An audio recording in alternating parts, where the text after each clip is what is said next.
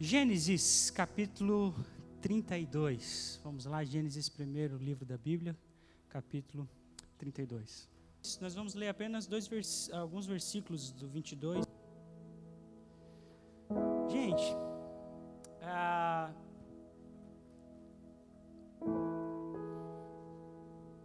nunca nós tivemos tão nunca tivemos tão conectados, né? Nunca nunca estivemos conseguimos tanto contato com as pessoas como nos últimos, nos, na, na, última década talvez. Quando eu namorava, na verdade quando eu namorava que, que nasceu essa, essa fala, oh, qualquer coisa você dá um toque. Talvez vocês não vão saber disso, mas dar um toque era a pessoa ela dava um toque só. Ela ligava e deixava tocar uma vez e desligava. Isso é dar um toque. Sim, as pessoas faziam isso. lembra disso, Heckman? Lembra? Hoje não, não se dá mais toque, você manda uma mensagem. Então quando alguém fala, ah, qualquer coisa você dá um toque. Quer dizer que às vezes o seu celular estava ali e daí você só vê que a pessoa deu um toque. Hoje, se você pegar seu celular e tiver uma, uma, uma ligação ali na atendida, você vai ligar novamente e vai, ô oh, cara, você ligou para mim? Naquela época, se você fizesse isso, não, era só para dar um toque mesmo. E e quando eu namorava, então não tinha essa questão de, de WhatsApp, Facebook. Orkut já havia. Ah, e era interessante que o nosso namoro era aos domingos. Né? Domingo à tarde era dia de namorar, dia que eu ia para casa do meu sogro. E aí nós tínhamos ali um bom período da tarde para eu e a Sheila ter um, ter um tempo bem, bem legal. Quando isso não era interrompido por ensaios. Né? A gente ensaiava à tarde para cantar à noite. Né? Grupos de jovens faziam isso, era bem divertido. E, gente, na verdade, eu lembro também, eu tenho só 30 anos, não sou tão velho assim, mas várias vezes na minha escola eu fazia um trabalho sobre globalização. Com certeza vocês nem falam isso hoje mais na, na, na, na aula. Fala, fala de globalização? Mas na época era top, assim, né, cara? Ó, nós estamos iniciando a globalização. Globalização é algo que acontece 11 de setembro, né? 11 de setembro era o ápice da, da globalização. Acabou de acontecer o, o, o, não, não foi um acidente, né? Foi o atentado às Torres Gêmeas. Em questão de horas, nós aqui no Brasil já estávamos vendo ao vivo e nós chegamos no dia seguinte na aula de, sei lá, acho que era a aula de geografia na geografia política e a professora assim, ó, isso é globalização, ó, a gente está interligado, tal, tal, tal, tal, e show, né? E essa grande questão de nós estarmos conectados e é justamente que eu quero falar sobre isso, essa, esse tema Disconnect to Connect.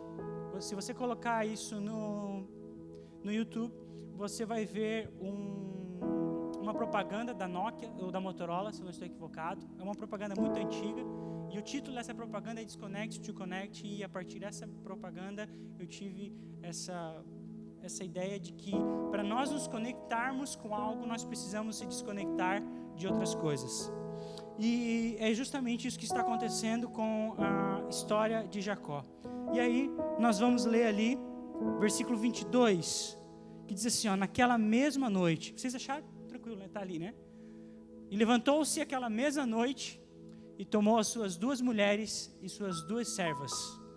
Aqui eles amenizaram, né? Mas outras passagens está dizendo outras passagens que é concubinas, né?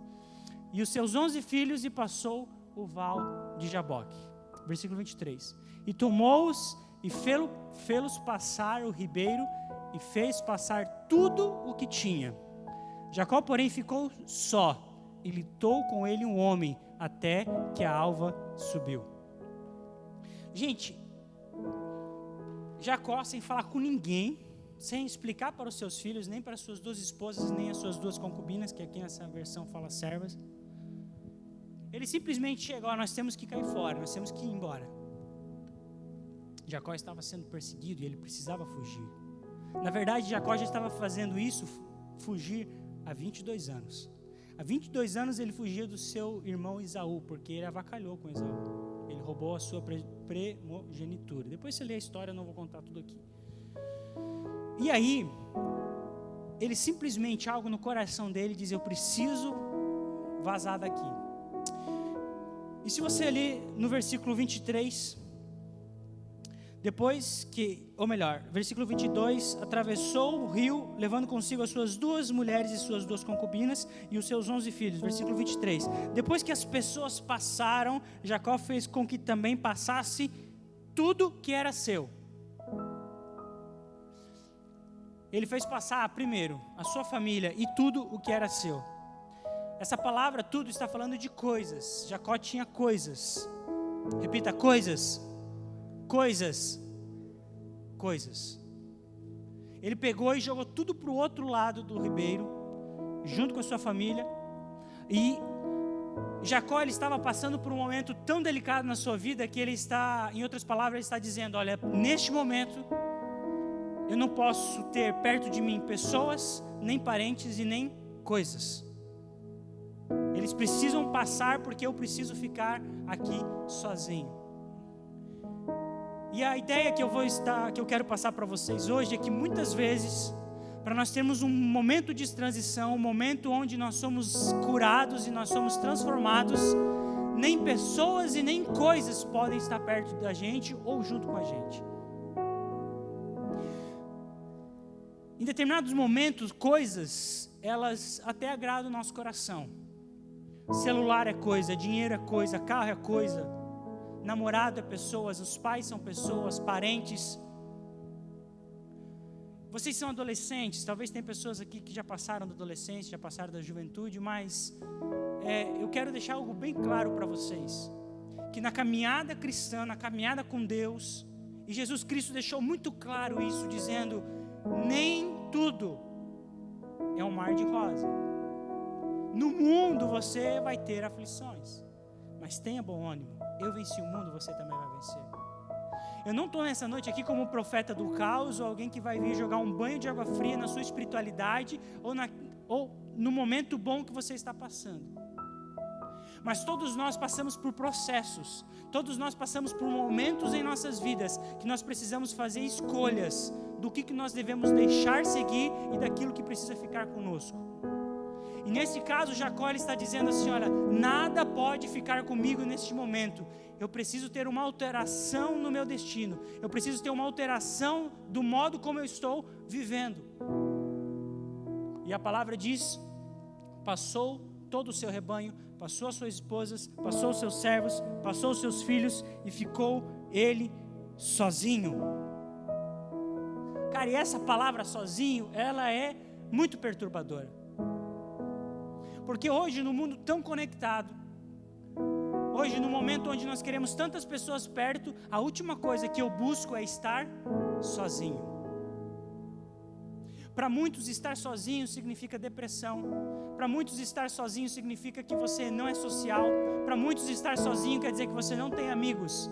Mas preste atenção que Jacó ele era um homem bem sucedido, ele tinha duas esposas, ele tinha as servas, ele tinha seus servos, ele tinha seus animais, ele tinha tudo. Mas houve um momento na vida de Jacó para que se ele fosse transformado, ele precisava ficar ficar sozinho.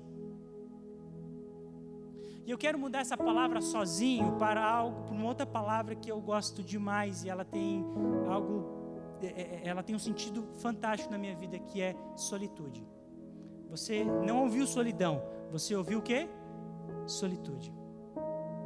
E o que Jacó está fazendo aqui? Ele está tendo um momento de solitude.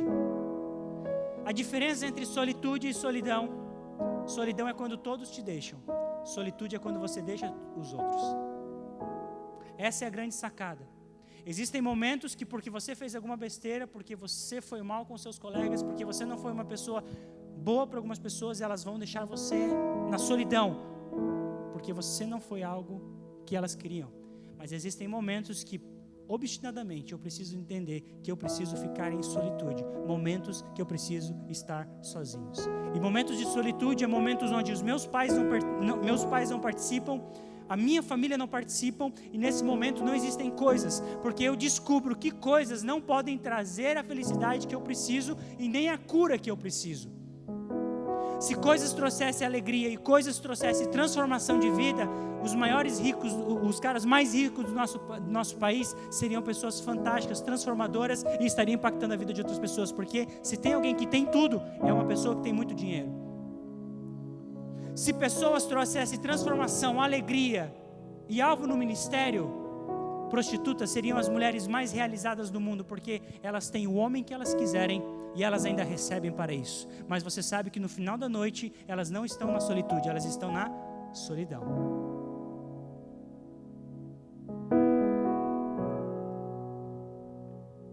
Eu preciso entender que na minha caminhada com Cristo haverá momentos que eu preciso estar, eu e Deus. E o, texto segue. Aí veio um homem que lutou com ele até o dia amanhecer. Eu quero dizer para você que esse homem não é conjectura, nem interpretação minha. Esse homem era o próprio Deus que desceu para lutar com Jacó. Um processo precisou acontecer. Ele precisou se desvencilhar de pessoas e de coisas para que Deus viesse ao encontro dele. Agora eu não entendo como que Deus, num processo tão difícil, desce para lutar com Jacó ao invés de consolar Jacó.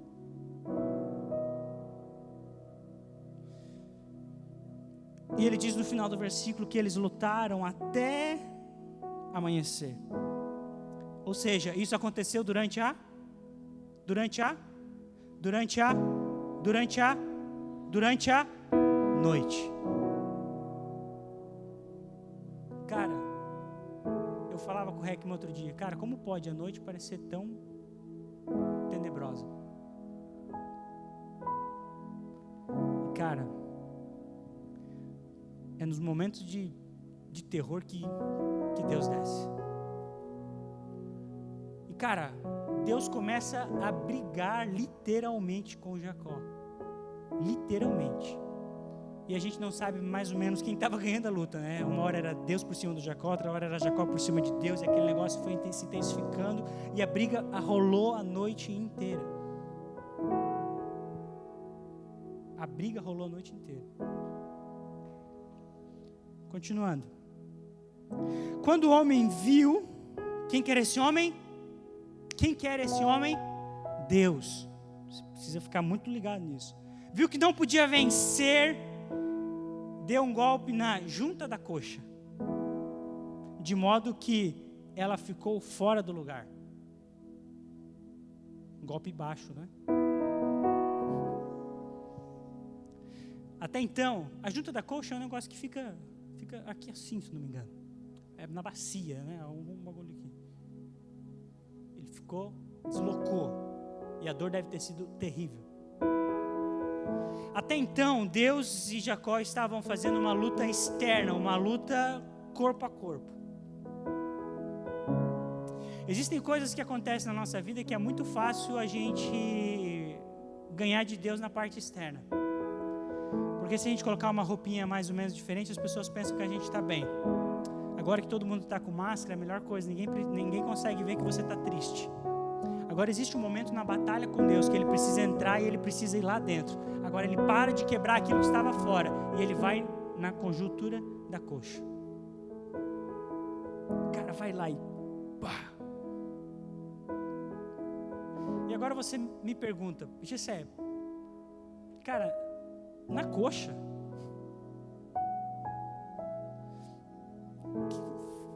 Sem noção isso, cara. Que Deus estava fazendo com Jacó era parando Jacó. Porque durante 20 anos Jacó estava fugindo com aquelas pernas. Agora Deus estava quebrando Jacó dizendo: agora você precisa ficar parado e deixar eu tratar você. E aí, Presta atenção que coisa louca, cara. Então o homem disse: Solte-me, pois já está amanhecendo. E Jacó respondeu: Não solto enquanto o Senhor não me abençoar. Isso é muito interessante, cara. Porque você lutou a noite inteira com Deus. Agora de manhã cedo ele pega, dá um, um, um, golpe em você. Ele diz: oh, Agora eu tenho que vazar, tenho que ir. E ele disse: Não, eu preciso, preciso de algo mais. E agora, versículo 27. Aí o homem perguntou: Qual é o teu nome? Essa é a pergunta que Deus fez para ele. Qual é o teu nome? E ele respondeu: Jacó.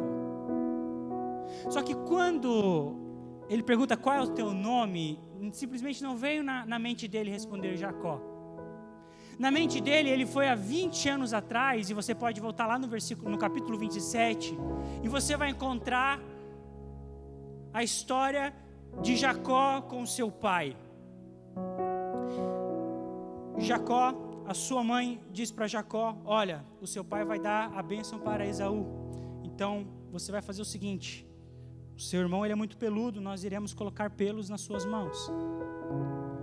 Você vai fazer uma comida gostosa para o seu pai, porque o seu irmão acabou de sair para caçar, para trazer algo para ele. Você vai pegar isso, você vai levar até o seu pai e vai pedir para que ele abençoe você. Isaac já estava cego, então ele não conseguia ver quem era. Quando Jacó chegou, a pergunta que o pai fez para ele lá no capítulo 27 é: Quem está aí? E Jacó responde: Sou eu, pai, sou seu filho. E a pergunta que o pai faz para Jacó: Qual é o seu nome? E a resposta de Jacó foi o quê? Sou teu filho Esaú.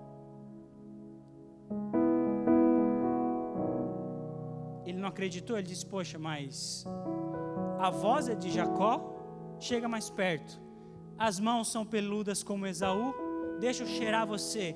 Jacó estava com a roupa de Esaú, então ele estava com o cheiro de Esaú. E ele deve ser o meu filho, meu, meu filho Esaú, então eu vou abençoar Jacó.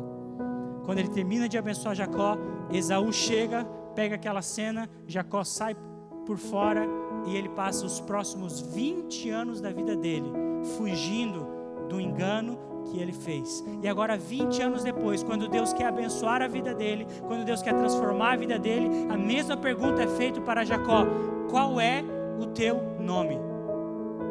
E o significado do nome de Jacó é enganador. Eu preciso entender que todas as vezes que Deus vem no momento de solitude, no momento onde Ele quer transicionar que Ele quer transformar alguma coisa na minha vida, Ele quer tirar algumas coisas que têm impedido a minha bênção, a primeira coisa que Ele quer saber de mim, qual é o seu nome? E quando Jacó falou, meu nome é Jacó, ele não estava apenas dizendo assim, ah, Jacó, como se eu estivesse dizendo para vocês, meu nome é Jessé. Ele está dizendo assim, ó, aqui está o enganador. Aqui está aquele que fez negócios que não eram certos. Aqui está um mentiroso. Senhor, quem lutou com você a noite inteira e está aqui é um cara viciado em pornografia. Quem está aqui é uma menina que não consegue segurar os seus impulsos e se joga no colo de qualquer homem. Quem está aqui na sua frente é um viciado. Quem está aqui na sua frente é alguém que não suporta os, seus pais. E algo que eu quero dizer para você nessa noite, para haver transformação na sua vida, para haver um romper das maldições que foram lançadas sobre você.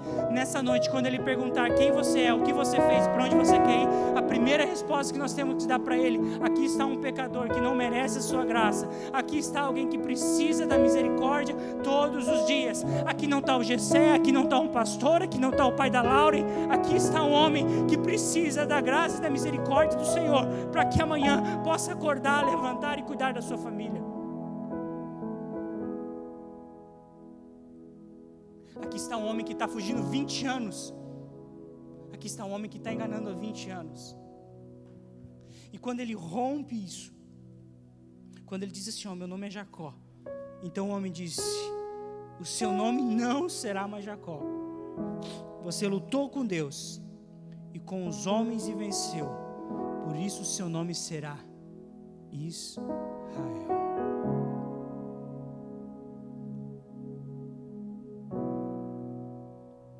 Contar o resto da história. Porque eu não quero acabar com o final. Eu quero que você leia essa história em casa e você entenda quem se tornou Jacó. Gente, estou tomando chazinho porque estou com febre, tosse seca e dor no corpo. Não, sei, não besteira. estou falando desde ontem à noite, então tá, tá bem complicada a voz.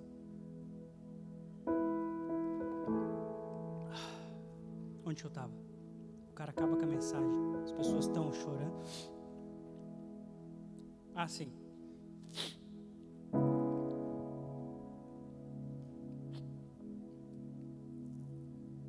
Eu tenho certeza que Deus tem parado, não somente a igreja, mas Ele tem parado a cada um de nós nesses, nesses últimos dias, e por isso que essa mensagem veio ao meu coração.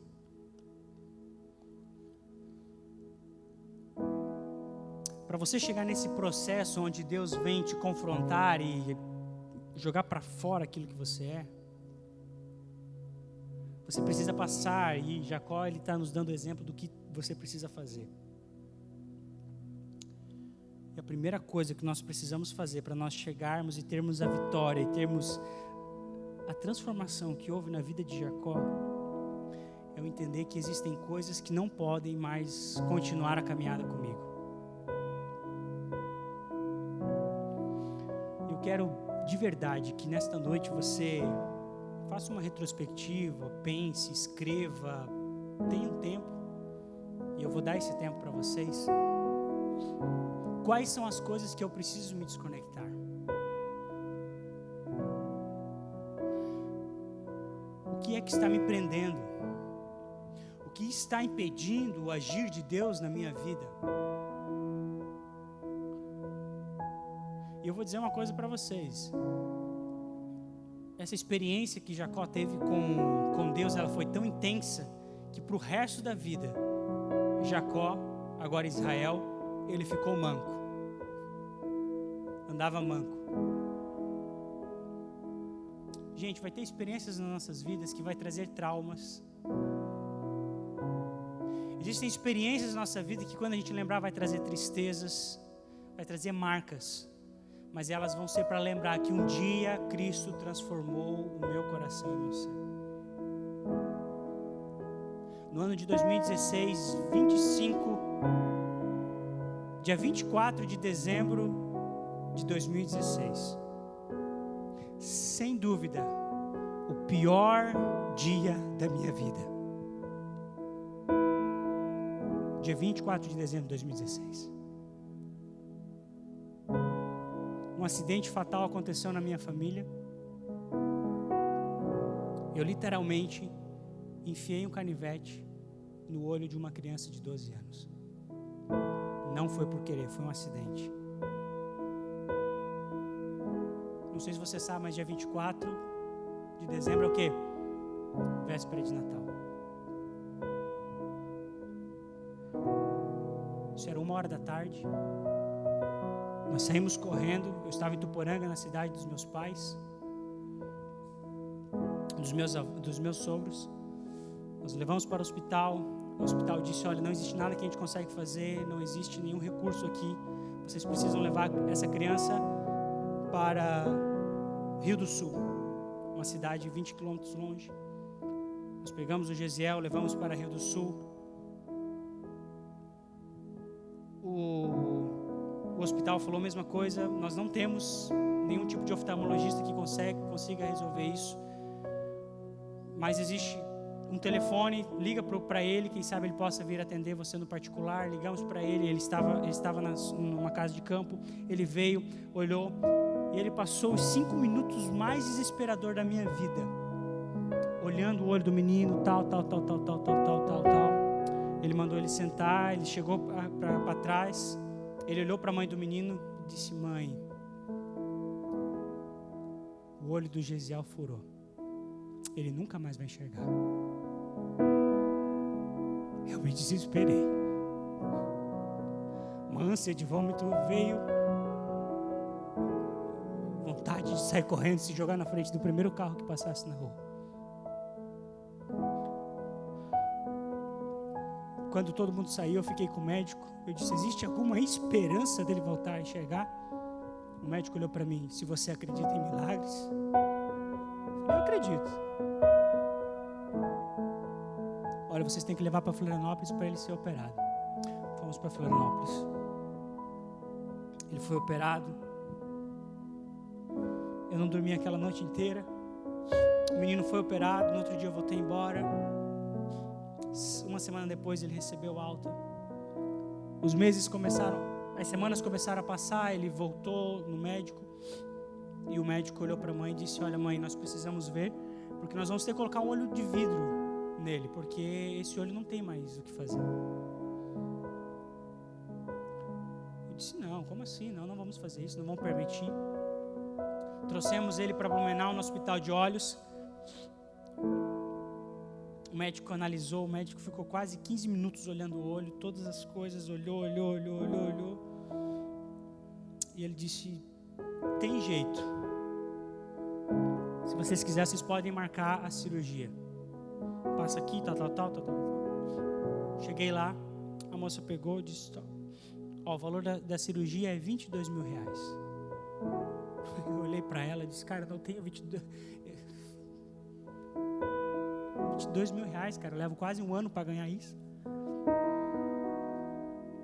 Ok, pode marcar a cirurgia. Nós iremos operar o Gesiel. Para encurtar a história, gente. Nesses últimos anos, já foi mais de 60 mil gasto. Não me pergunte da onde que Deus enviou. Passei por momentos de dificuldade, sim, houve momentos que tivemos que fazer escolhas, mas o Senhor nunca deixou faltar nada na mesa. O Gesiel está bem, não perdeu o olho. A visão dele volta muito gradativa. Eu já sei no meu coração que a, a, a visão dele não vai voltar 100%. E se Deus quiser fazer, amém, ele continua sendo Deus. O que Deus fez ao longo de 2017 na minha vida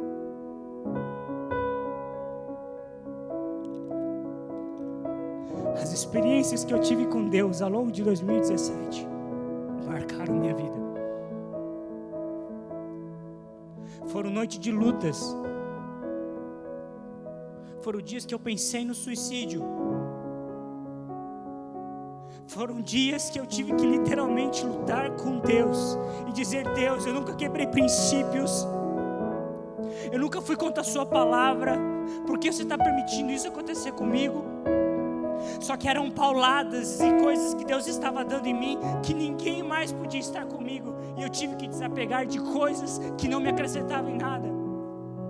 O homem que eu sou hoje, o pai que eu sou hoje, o pastor que eu sou hoje, a intenção que eu tenho no coração de abençoar e de ministrar na vida de pessoas é graças a 24 de dezembro de 2016. Jesus foi lá na coxa Jesus me desconjuntou, Ele me deixou manco, Ele me deixou com marcas, cicatrizes, Ele me deixou com traumas, Ele me deixou com coisas que eu não gosto de voltar a pensar. Mas se hoje eu pudesse escolher passar por tudo isso de novo, se fosse para chegar onde eu estou hoje, eu falo, Senhor, pode bater mais, porque eu aprendi tanto contigo, cara. Suicídio, louco, não sei o que você vai me chamar. Mas foi graças àquela noite, aquela noite, que Deus me transformou, que Deus tirou pecados que havia dentro de mim, que Deus tirou vícios que havia dentro de mim, que Deus me transformou num pastor de verdade, porque até então eu era igual ao Garajó. Antes eu conhecia só de te ouvir falar, mas agora os meus olhos conseguem te ver.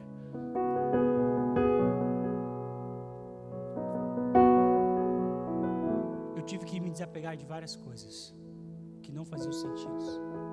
E eu me conectei com o Senhor. Eu queria, William, me ajuda ali. Eu queria te dar uma sensação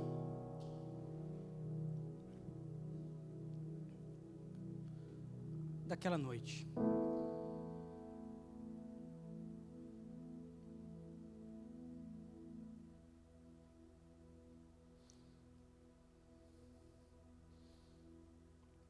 Era exatamente isso, cara.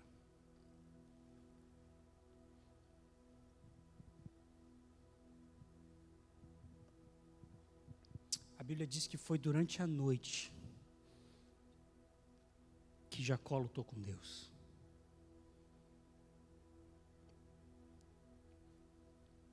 É a noite que ninguém vai ver você.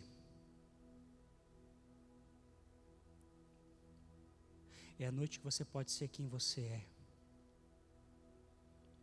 É a noite que os medos vêm.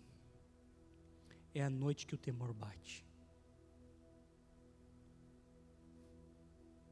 Só que é durante a noite também que Deus volta e briga contigo. E eu vou dar uma de, de pastor pentecostal agora, segura essa. Quando seu pai quer bater em você, ele não manda ninguém. E a melhor notícia que eu tenho dar para ti, que quando Deus quer vir para bater na gente, e Ele quer tirar alguma coisa do lugar, Ele vem pessoalmente. E o melhor da presença de Deus é que mesmo quando Ele bate, você sente a presença dEle.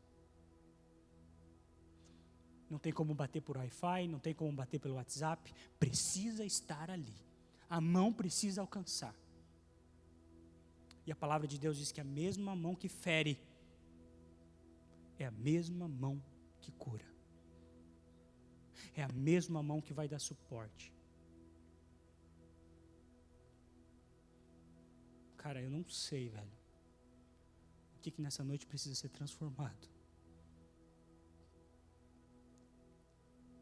Mas pelo amor de Deus, escuta a voz do Espírito Santo dizendo ao seu coração de coisas que você precisa se desconectar, de coisas que você precisa deixar para trás e aceitar o toque, ainda que dolorido, mas o toque de Deus. Muitas vezes nós estamos sofrendo, muitas vezes algumas coisas estão acontecendo e a gente diz que é o diabo. Você tem que se perguntar: será que não é Deus que está fazendo isso? Será que não é Deus querendo transformar o meu caráter? Será que não é Deus querendo modificar quem eu sou? Aprenda a aceitar os açoites de Deus na sua vida, porque o Pai corrige o filho que ele ama, e aprenda a sentir a presença de Deus quando acontece os açoites.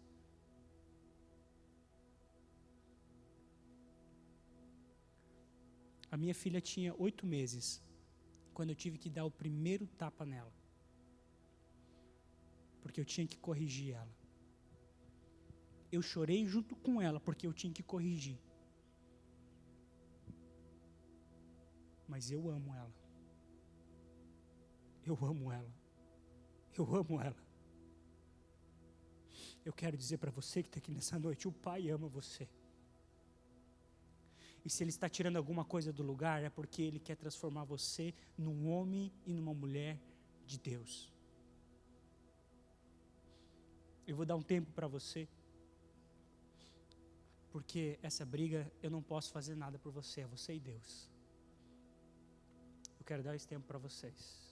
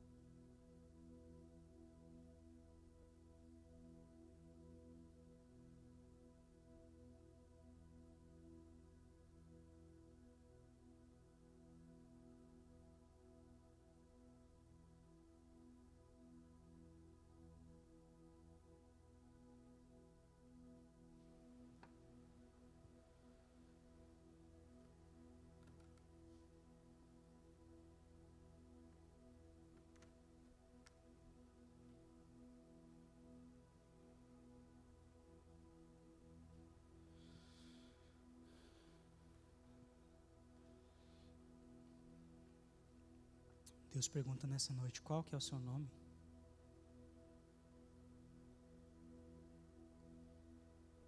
Qual é o seu nome?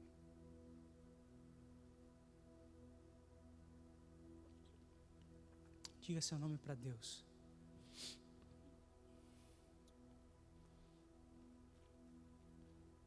Diga seu nome para Deus.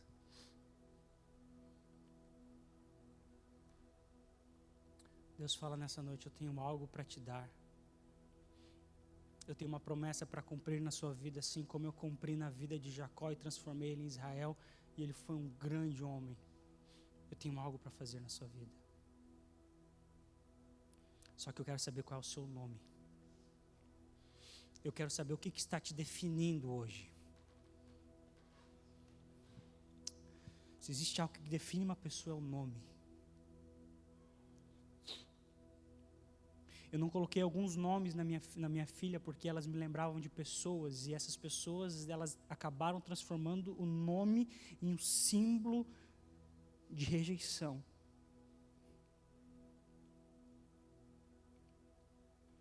Ninguém quer colocar o nome do filho de Jacó.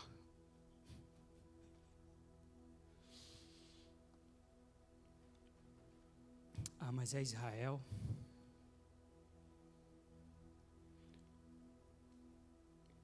Qual que é o seu nome?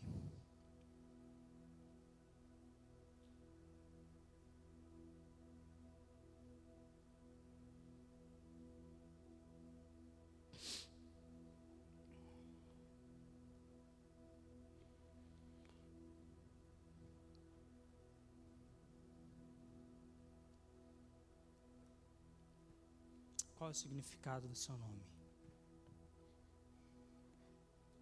Jacó, enganador, suplantador. Israel, o homem que luta com Deus. o homem que vê Deus. Em nome de Jesus, eu ministro sobre a vida de vocês, que o significado da vida de vocês será transformado vocês não serão conhecidos como os filhos rebeldes, não serão conhecidos como pessoas que são falidas, pessoas que não irão dar em nada. Nessa noite, o Espírito Santo de Deus, ele inicia um processo de transformação de caráter. Oh, Jesus. Pessoas aqui serão conhecidas como pessoas que andam com Deus, conhecem Deus, conversam com Deus. Daqui sairão pessoas que irão ser procuradas para ser aconselhadas, para algagar ministérios, para cuidar de pessoas. Mas começa nessa noite algo que Deus quer fazer. Aprenda o significado e a importância da solitude. Tire um dia na semana, tire um dia no mês para ficar a sós com Deus.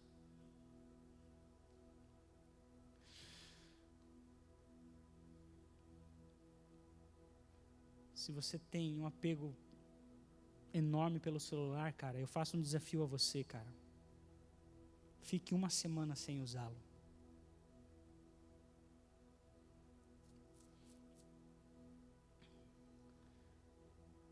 Se você tem apego a amigos que não têm te levado para perto de Cristo, eu faço um desafio a vocês.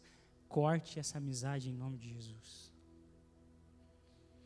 Porque para você ter o nome mudado e transformado, coisas precisam ser deixadas do outro lado do rio. E precisa ficar apenas você e Jesus.